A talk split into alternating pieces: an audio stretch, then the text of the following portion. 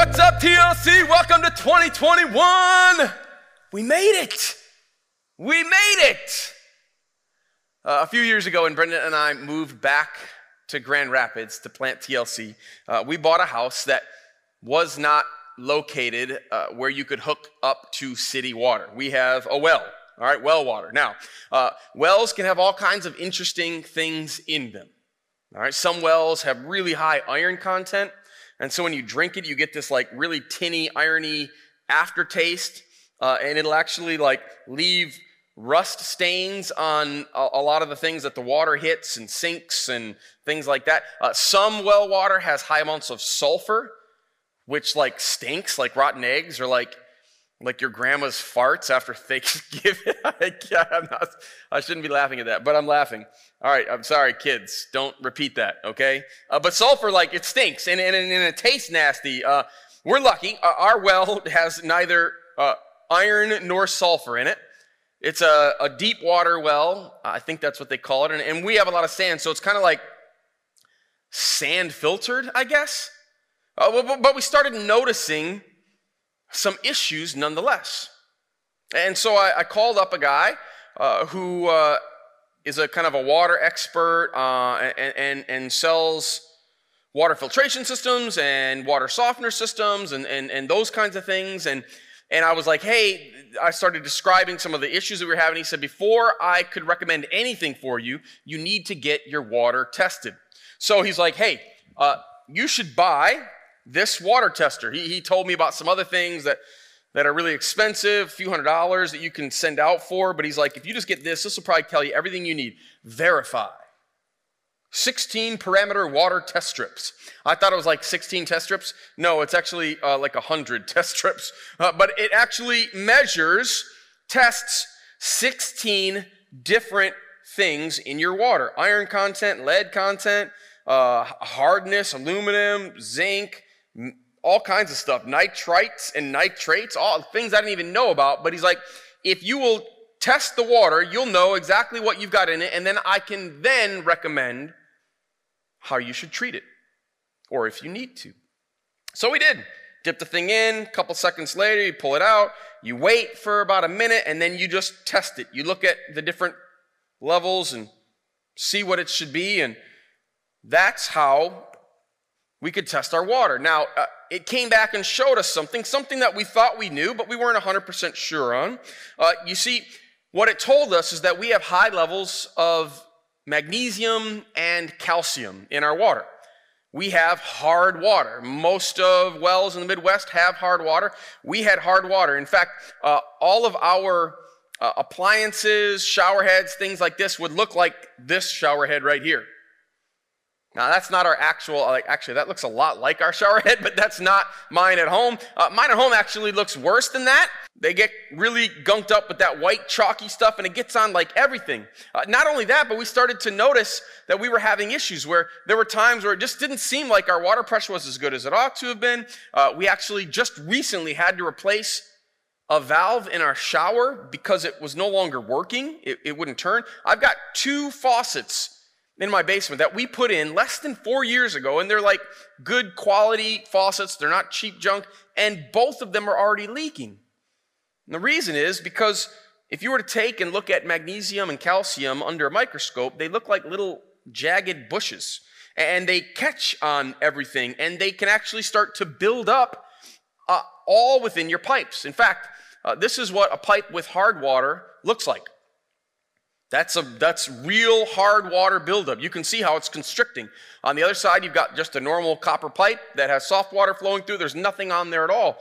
And that also gums up your valves and all kinds of different problems with your plumbing. And, and I realized we needed to actually do something about it.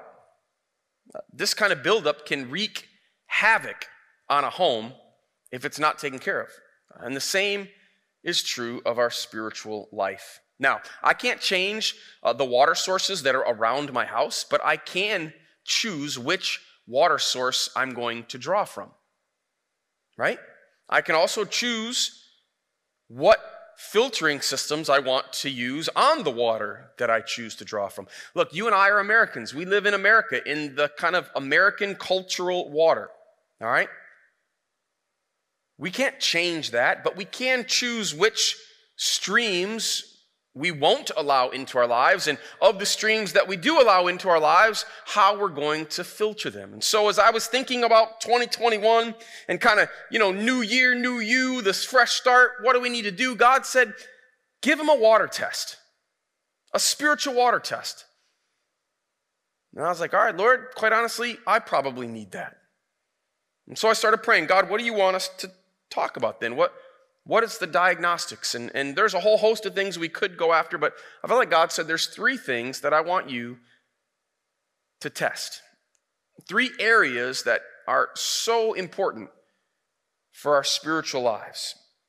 Look, 2020 was a tough year. Like, we can all acknowledge that, recognize that. I don't think anybody's going to argue with that. And because of that and the unexpected challenges that came, uh, we had to like change some stuff, right? Required some new ways of living, required some new ways of coping.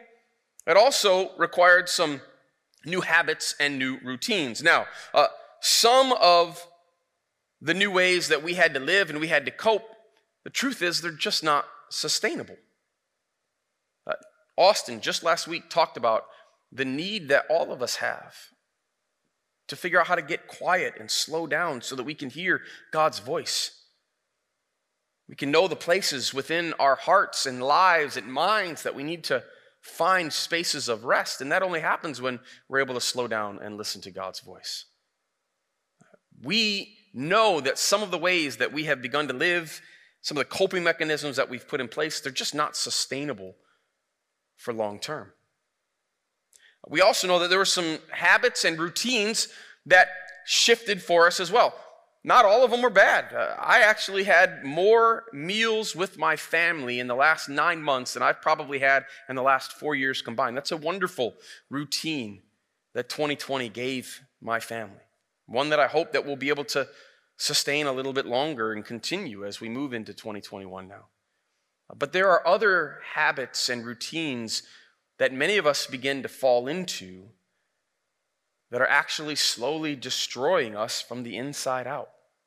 And sometimes we need a diagnostic test to say, hey, there's some buildup in the plumbing. There's some stuff that's not letting God's voice get through. There's some things that you need to pay attention to and take a look at. And I felt like God said, these are the three things that I want you, Torin, and my church TLC to evaluate. The first one is this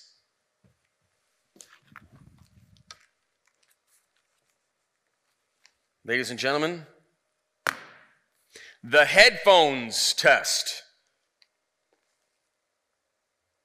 Whose voice are we listening to more? Uh, look, the truth is, is we all listen to lots of different voices, right? But are we listening and giving space and time for God's voice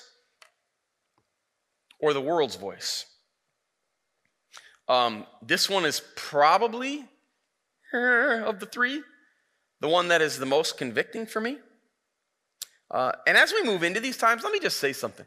God's God's not trying to pull us into these diagnostic tests because he wants to slap our hands or he's looking at us disapprovingly or he's trying to create some element of shame in our lives. No, no, no, no.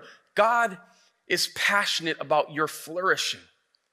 It's why he sent Jesus. It's why he gave his own son to die on a cross it wasn't so that he could shame us and make us feel bad. It's so that he could actually help us find life and life to the full, flourishing. That's what he wants for us. And so these diagnostic tests are not intended to make us feel bad about ourselves. They're actually intended to help us pay attention to the things that are pulling us away from the very life that we hope to engage with, live in, enjoy. So as we take this first test, the headphones test, and we think about it, uh, don't feel a sense of shame. I had to work through this one a little bit myself, probably because this one hits me as much, if not more, than any other one. I was doing a little bit of research on it, and guess what I found? Uh, the average American spends about nine minutes a day in religious or spiritual activities prayer, Bible reading, etc. The average Christian reads the Bible and prays about two to maybe three times a week. I also found this out, uh, and I wasn't too surprised because My iPhone tells me how much screen time I've had on a daily average over the week, and it's way too embarrassing for me to publicly tell you. But I realized I'm not alone because uh, a study by Statista found that in 2020, the average American spends seven and a half hours a day consuming digital media. Now, uh, that's social media, internet news, internet articles, YouTube. Another four hours, just under, of television per day, along with another one and a half hours of radio, which is like music or podcasts or news radio or sports radio. And then also uh, nine minutes of reading newspapers, and that's mostly simply because of my wife. I love you, honey. She's just one of the only people I know that still gets a physical newspaper and loves to read it. Uh, look, the reality is the average American has media input, digital media, TV, or uh, radio in our lives 12 hours a day. Yes, you heard that right. 12 hours a day. At first, I was like, nah, man, that's not even possible. Then I started thinking about my day. All right, usually at night I'll flip on the TV, probably watch a, a couple of hours. I don't know if I watch four, but a couple. Sometimes I can watch more than that if there's a, a sports game on. Sports game. I just said sports game. I sound like Jordan Kohler right now. if I'm watching sports or like that's possible. I started thinking about digital media, how much I'm on internet or social media or reading an article online. Like it's a lot. 12 hours did not seem outrageous to me. Look, I'll, I'll be honest. Uh, I have friends that normally are, are like, I would think of them as being like fairly like intelligent and put together, and yet they're spouting some of the craziest conspiracy theories right now because they're in this feedback loop of the news that they watch. Uh, friends, enough with the Breitbart and the Newsmax. Enough of the Vox and the the, the BuzzFeed, okay? Uh, you're getting the same stuff over and over again. And, and, and that's what we're allowing into our pipes, into our spiritual plumbing. I think God wants us to take some time right now and actually ask ourselves, how much am I allowing Scripture in? Well, the Babylon Bee had this awesome article. Uh, Man who doesn't read the Bible, also chief authority on what Jesus would do today. The, the Babylon Bee, of course, is a satire site but listen to what it said in the article. Local man Curtis Bivens has been proudly patrolling the Facebook comments section for years, always ready to set the record straight about your misguided thoughts on the Bible and the person of Jesus. Just take it from me, explained Bivens while adjusting his tortoiseshell glasses. Jesus was all about love and he was never angry or divisive. In fact, if he were here today, I'm certain he wouldn't be rebuking people. Instead, he'd celebrate them for being their true selves. We all know that way too often we find ourselves assuming, well, God wouldn't do that, would he? God wouldn't say that, would he? God wouldn't, before this thing or that thing, God wouldn't put limits on, on, on this or that. God wouldn't care about this or he would care about that. Like, friends, if the only places we're getting our input is from the media that we're consuming rather than from Scripture, how are we ever going to know what God's actually like? Uh, let's take just 15 seconds right now and let's take the headphones test. Are we giving the appropriate amount to God's word, listening to his spirit in prayer? Uh, we read Romans chapter 12, verse 2, this. Romans chapter 2, verse 12, it says, Do not conform to the pattern of this world but be transformed by the renewing of your mind. Then you will be able to test and approve what God's will is, his good, pleasing, and perfect will. Friends, we have to renew our minds. How do we do that? The way that we engage, uh, the way that we renew our minds is by engaging with God in his word. Uh, flip over with me to 2 Timothy chapter 3, verse 14. Apostle Paul writes to Timothy and he says, But as for you, Timothy, continue in what you've learned and have become convinced of because you know those from who you learned it and how from infancy you've known the Holy Scriptures, which are able to make you wise for salvation through faith in Christ Jesus. All Scripture, Timothy, is God breathed. It comes from God. And it's useful for teaching, rebuking, which is to help somebody see a mistake, correcting and training in righteousness so that the servant of God may be thoroughly equipped for every good work. John chapter 15, verses 4 and 5, Jesus said, Remain in me, as I also remain in you. No branch can bear fruit by itself, but it must remain in the vine. Neither can you bear fruit unless you remain in me. I'm the vine, and you're the branches. If you remain in me and I in you, you will bear much fruit. Apart from me, you can do nothing. Our connection to Jesus through prayer and his word is vital for our spiritual health. Let's just give God 15 seconds and let's just sit with him and say, God, I want to take the headphones test. Am I am I giving you enough time in my life? Am I filtering the right things, God? What do you need to say to me? Just take the next 15 seconds and let God talk to you, speak to you. He's there as an encourager, one who loves you.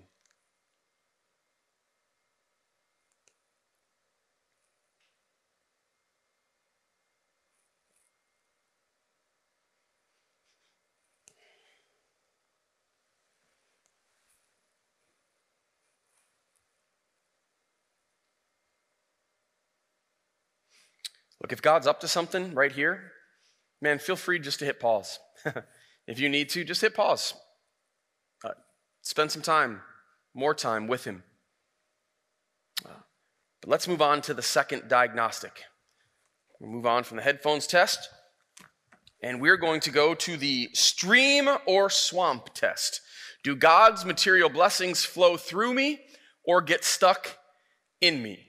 For this test, we're going to have to go on a little adventure. This is a stream. look at that thing, right?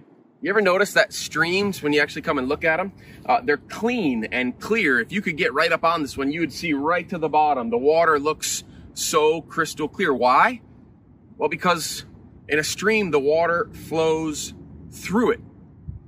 It doesn't get stuck and stay there. Uh, in a swamp, though, uh, water doesn't move. It just sits there and bacteria can build up and algae and things grow in it and things grow on it. It can be stinky and it's not something that you ever would want to drink from. Now, those of you that are science nerds, don't start emailing me. I get the science, okay? I know that they're still necessary, but there's something about the crystal clear waters that take place in streams because the water isn't stagnant. God's blessings are intended to flow through us to others, not simply stagnate selfishly in our own lives. Uh, we read in Deuteronomy 8, verse 18, But remember the Lord your God, for it is he who gives you the ability to produce wealth, and so confirms his covenant, which he swore to your ancestors as it is today. God has given us everything that we have. He's the one that allows us to produce what we have, the jobs that we have, the way that he provides for us. 1 Timothy chapter 6 verses 17 through 19 says this. The apostle Paul is talking to Timothy and he says, uh, Timothy, command those who are rich in this present world not to be arrogant, nor to put their hope in wealth, which is so uncertain, but to put their hope in God, who richly provides us with everything for our enjoyment. Command them to do good, to be rich in good deeds and to be generous and willing to share. In this way, they will lay up treasure for themselves as a firm foundation for the coming age, so that they may take hold of the life that is truly life. God wants us to be streams, not swamps. It's said that God gives us everything we have for two reasons. One, for our enjoyment. Whatever you have, you can enjoy it. You should enjoy it. God's given it to you for enjoyment, but it's not only for our enjoyment, it's also so that we can be generous and willing to share.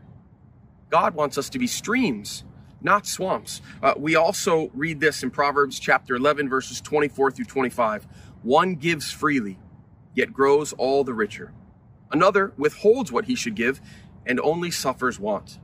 Whoever brings blessing will be enriched, and one who waters himself, uh, excuse me, and one who waters will himself be watered. Look, the reality is, is you can't outgive God. The reason is uh, God is the one who gives us everything that we have anyway. And He wants us to be streams. He doesn't want us to be swamps. He wants us to be people who enjoy what He's given us, but are also quick to be generous and willing to give, willing to share. That's what He wants for us. Now, a lot of times we think, oh, yeah, God's after my money. Look, God's not after your money, it's all His anyway. All right, what God wants for us is to recognize that He's the one who gave it to us. Everything we have is Him, from Him, for Him. And we want to live lives like that streams, not swamps. Let's just take the next 15 seconds and sit with God and say, God, is there something you need to say to me in this area?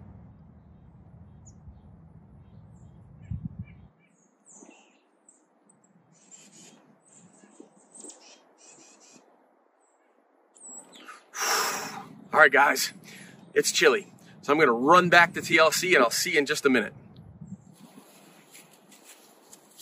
Woo! That was cold. Welcome back to TLC, friends.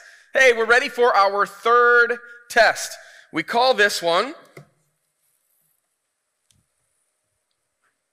the Sunday brunch test. That's right, the Sunday brunch test. Am I eating regularly with my church family? Sunday brunch, right? Mimosa. I don't even really know what's in a mimosa. This is just orange juice, but work with me.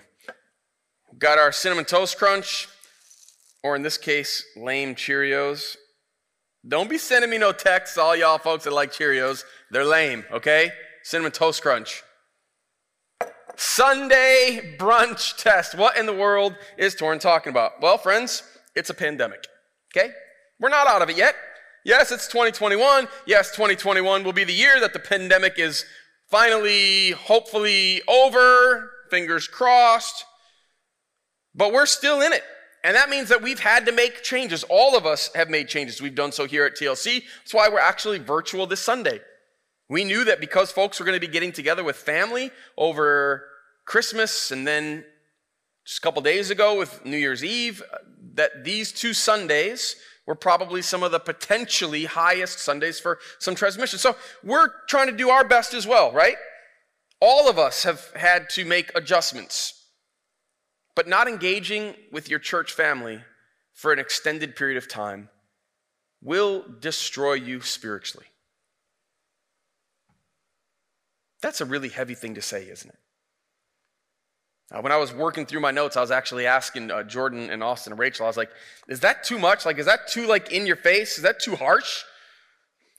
The truth is, though, uh, it's true. The truth is, though, it's true. Yeah, I just said that. but it is true. I don't mean it to be harsh. I'm, I'm not talking about, like, the fact that we don't have to do different things in the middle of a pandemic. We do.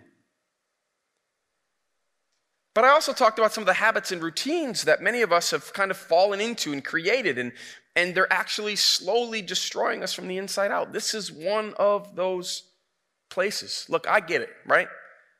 It's nice on a Sunday morning to sleep in, roll out of bed, grab your mimosa, click on your computer, right?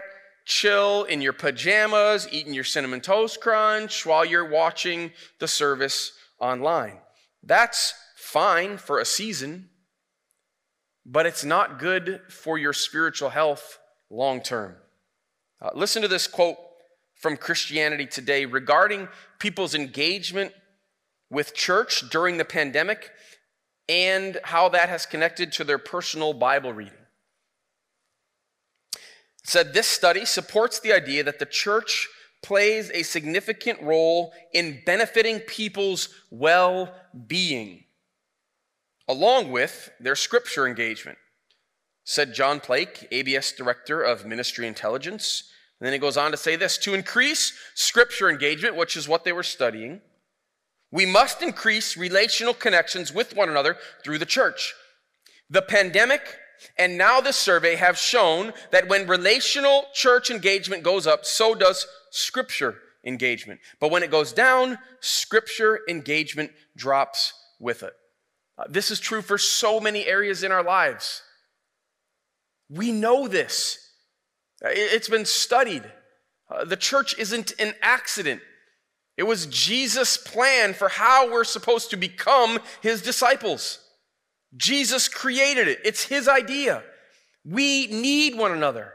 We need one another more in a pandemic, but we need one another all the time. It's not just our Bible reading that can take a hit when we're not attending church, our generosity can take a hit, our connection to Christian community will take a hit, our, our connection to the sacraments will take a hit, like all those things. Why? Well, because the church is necessary. In fact, this is exactly what the writer of Hebrews said in Hebrews chapter 10, verses 23 through 25. It says, Let us hold unswervingly to the hope we profess, for he who promised is faithful. And let us consider how we may spur one another on toward love and good deeds. That's what the church helps us do, helps us connect and encourage one another towards love and good deeds, not giving up meeting together, as some are in the habit of doing, but encouraging one another, and all the more as you see the day approaching.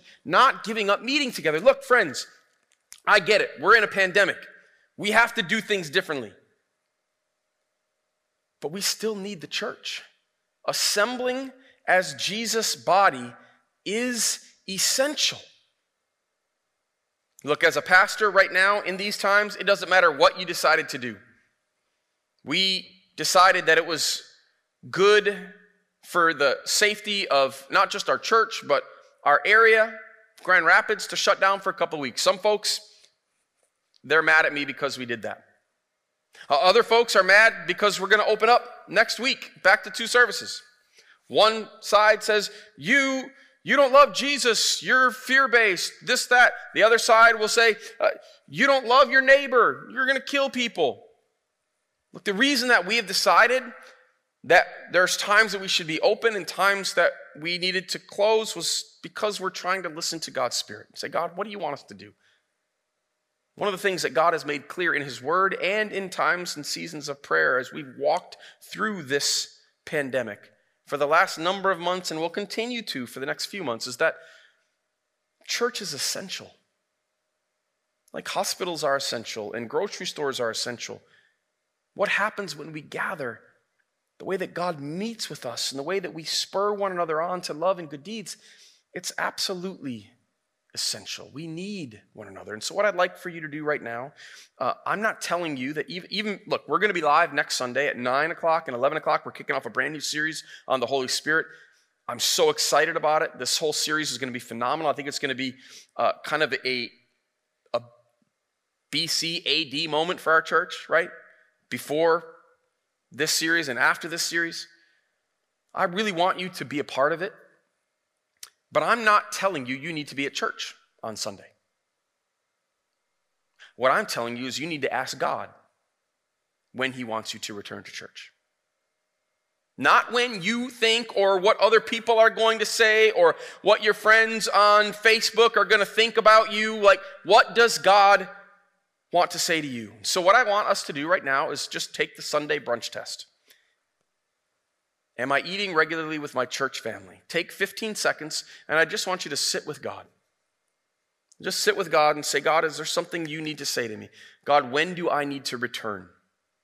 Look, if you've not had the vaccine or if you've not gotten the virus previously and you have pre existing conditions, look, it's very possible God's going to say you need to stay virtual for the time being. Okay? We get that. We understand that. Don't come because I said something, come because the Spirit said something. All I know is that church shouldn't be one of the last things we engage with, it should be one of the first things that we begin to re engage with. We need each other. So take just 15 seconds and sit with God and say, God, when do you want me to start re engaging with your church?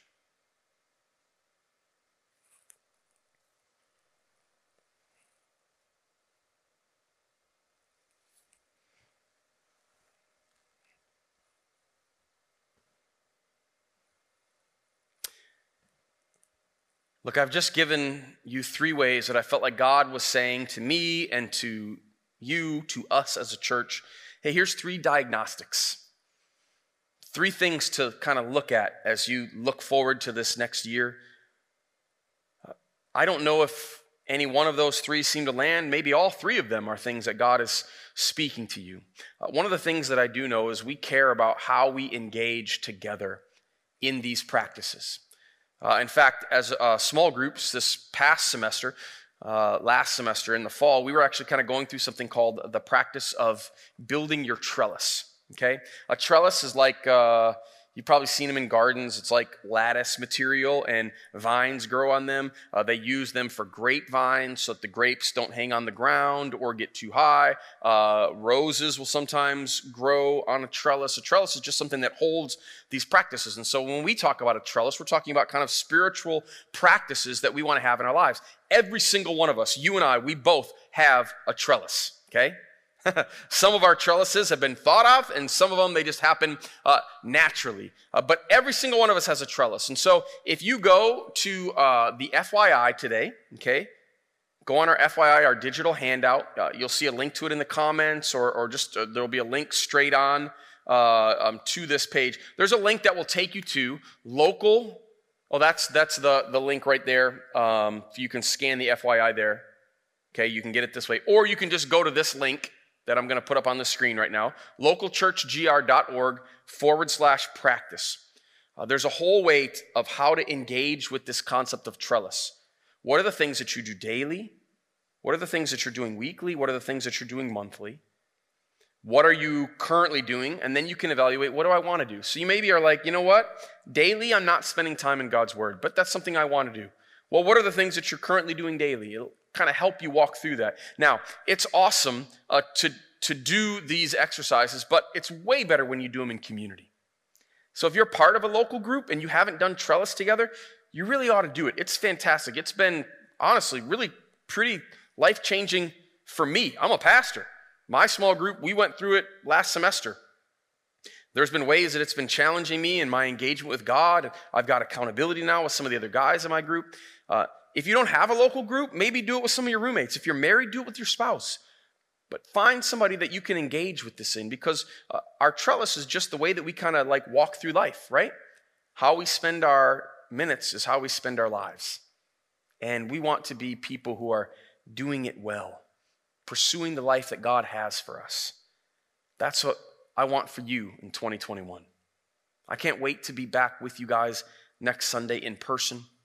Thanks for the ways that you have given our church grace all through 2020, for the ways you've continued to participate in person and online when the need called for it.